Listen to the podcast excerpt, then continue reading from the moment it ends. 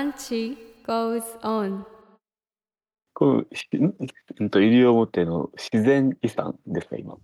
あ、世界自然遺産です。はい。と、世界遺産とはまた別物ですか？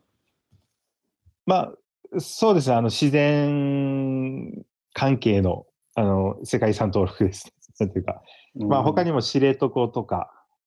あのも世界自然遺産だったりします。小笠原とか。うん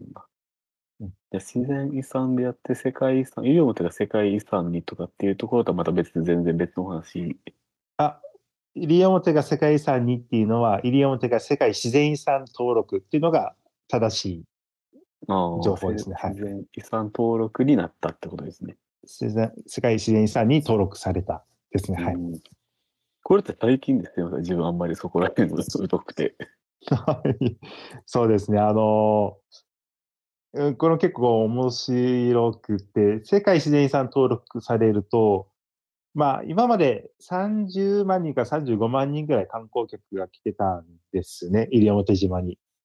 で、結構な数なんですけど、それが世界自然遺産登録されると、さらにドカって増えるだろうということで、どうやってこの島に入る人を抑制しようかとか、あの山に入る人を抑制しようかっていうような、っていうのをめっちゃ議論して、島の人がいろいろ議論してたんですけど、結局コロナになって、コロナ禍の中、世界自然遺産登録になって、あの今全然人が来ないという、今まで話し合ってたの何だったんだろうぐらい。コロナ明けてくるようになるのかなっていうのもすごくわからないところではあるんですけど、まあ、ルール作るのはまあ大事なことなんで、うんいつかやっぱまた戻ってくるとは思いますからね。あそうですね。やっぱりこの自然を守るためっていうところで抑制であったり制限っていうのはやっぱり必要かなってところなんですか、そうですね。あのーまあ、そのやっぱ今多すぎると。で、すごく人気のスポット行っても、あのーなんでしょう、人間のおしっこの匂いが、その、すると山だったり。山だったり、はい。あとはもう、やっぱ人が歩くとこでも草も生えないぐらい、もう完全にこの、舗装されてるわけじゃないんですけあど、ー。もう本当に完全にもう道ができちゃってて、うんうん。っていうようなこととかが結構あるので、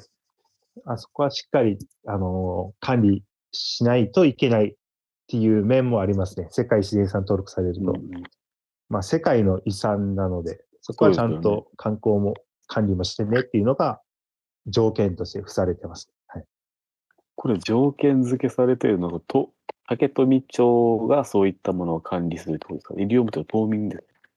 あ、えっとですね、ここに関しては、竹富町も島民ももちろんそうなんですけども、あの、西表島に関しては、西表島財団っていうのをが立ち上がりまして、はいその西表島財団が基本的に中心となってやっていくことが多いと思います。ああなるほど、うんそういったなかなか世界遺産世界自然遺産の地域の方とそういったお話をする機会もないので 財団っていうのはじゃあそのために立ち上げたんですかそうです。世界自然遺産登録されるということで、その財団を立ち上げて、まあ、財団の目的とか理念も、その、やっぱ自然を、まあ、守っていくっていうような感じのことがメインの活動になりますね。まあ大浜さんもそういったところには携わったりっていうのもあったりしますそうですね。僕も財団の理事やってますああそうなのでんで、すねはい。うんそこでも、あと、世界自然遺産登録は、あのー生物多様性っていうところが評価されて、世界自然遺産登録になりました。で、はい。うんと、農家が、自分から言うのもあれなんですけど、あのーまあ、稲作はじめ、いろいろな農家が、基本、かなりの量の農薬を撒いております。で、中には、あのーこの農薬を撒いて、1週間はその水を川に流してはいけませんとか、川の生物が死ぬので。だからこの農薬を撒いて、60日間はその米を人が食べちゃいけませんとか、っていうような、結構劇薬と呼ばれるのも、えー使われているっていうのが、日本全国の普通のさ作られているお米なんですね。で、あのーまあもちろん防護服着てしか負けないものとかも結構ありまして、うんうんでそういったのを使っている、で、世界自然遺産登録されて生物多様性がすごく重要だってなっているのに、その、そこに住んでいる農家が、えーやっぱ農薬を使うと生物多様性に悪影響がある可能性がすごく高いなと思っております。で、なんでしょう。ただ、あの、それをすぐ変えるっていうことはもちろんできないっていうのがありますので、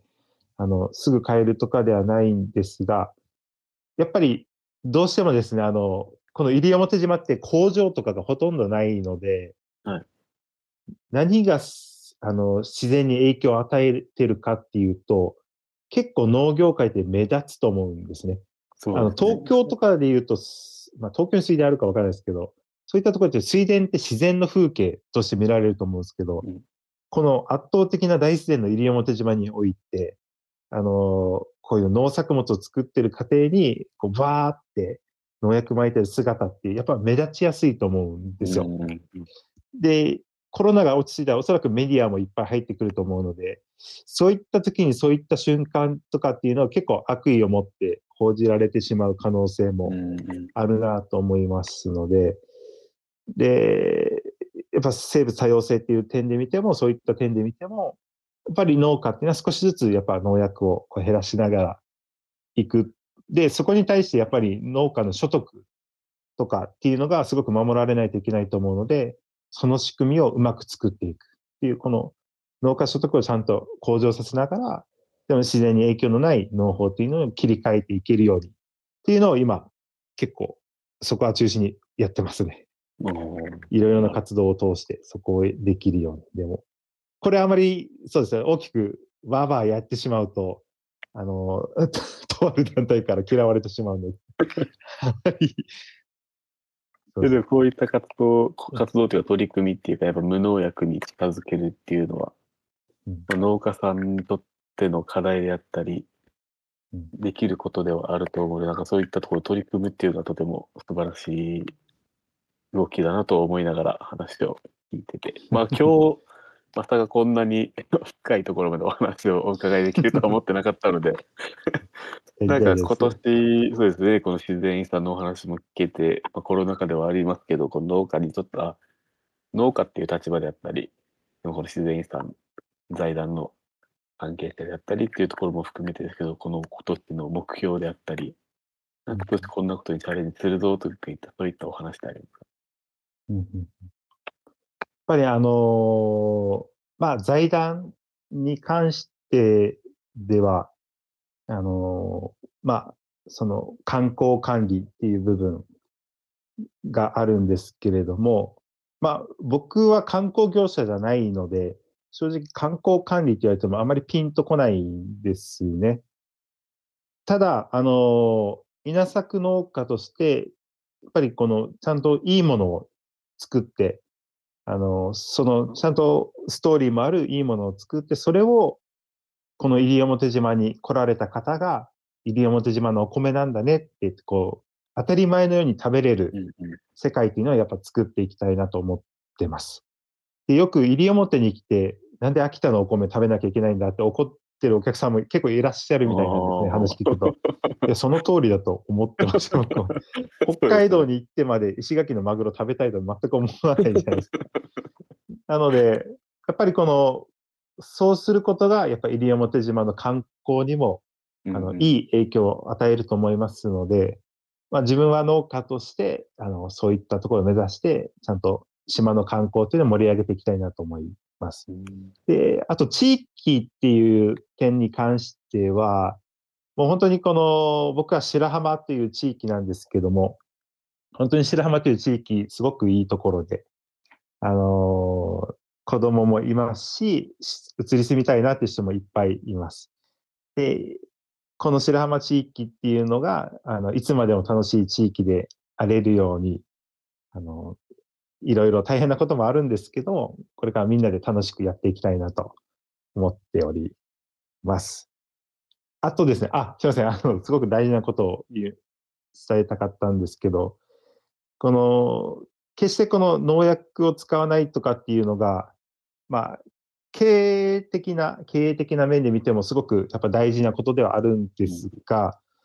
やっぱそれ以上に、あの、まあ、例えば僕の子供が、僕がこのマスクして防護服着て眼鏡かけて、こう農薬撒いてる姿を見て、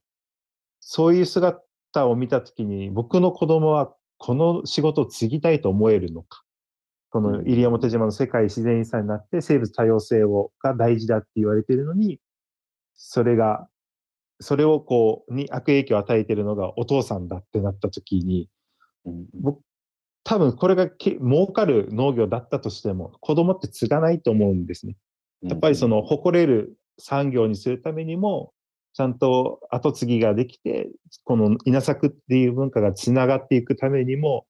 やっぱそこはちゃんと時代に合わせたやり方っていうのはあると思います。僕らのお父さんの世代っていうのは、あの、農薬使ってバンバン、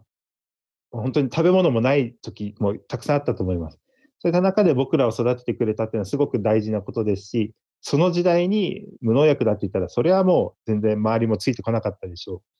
ただ今時代が変わったので、まあお父さんたちが続行ってきたことの次のステップとして多分僕らの時代が来ていると思いますので、まあ、そこはあのしっかり先輩たちも尊敬しながらこの時代に合った農法をしていくことによってやっぱり稲作っていうのが本当の意味で持続可能な産業になっていくんじゃないかなと思っております。そういったことをあの口だけじゃなくてちゃんと仕組みとしてちゃんと作っていこうっていうことで頑張っていこうかなっていうのが今の現状ですね。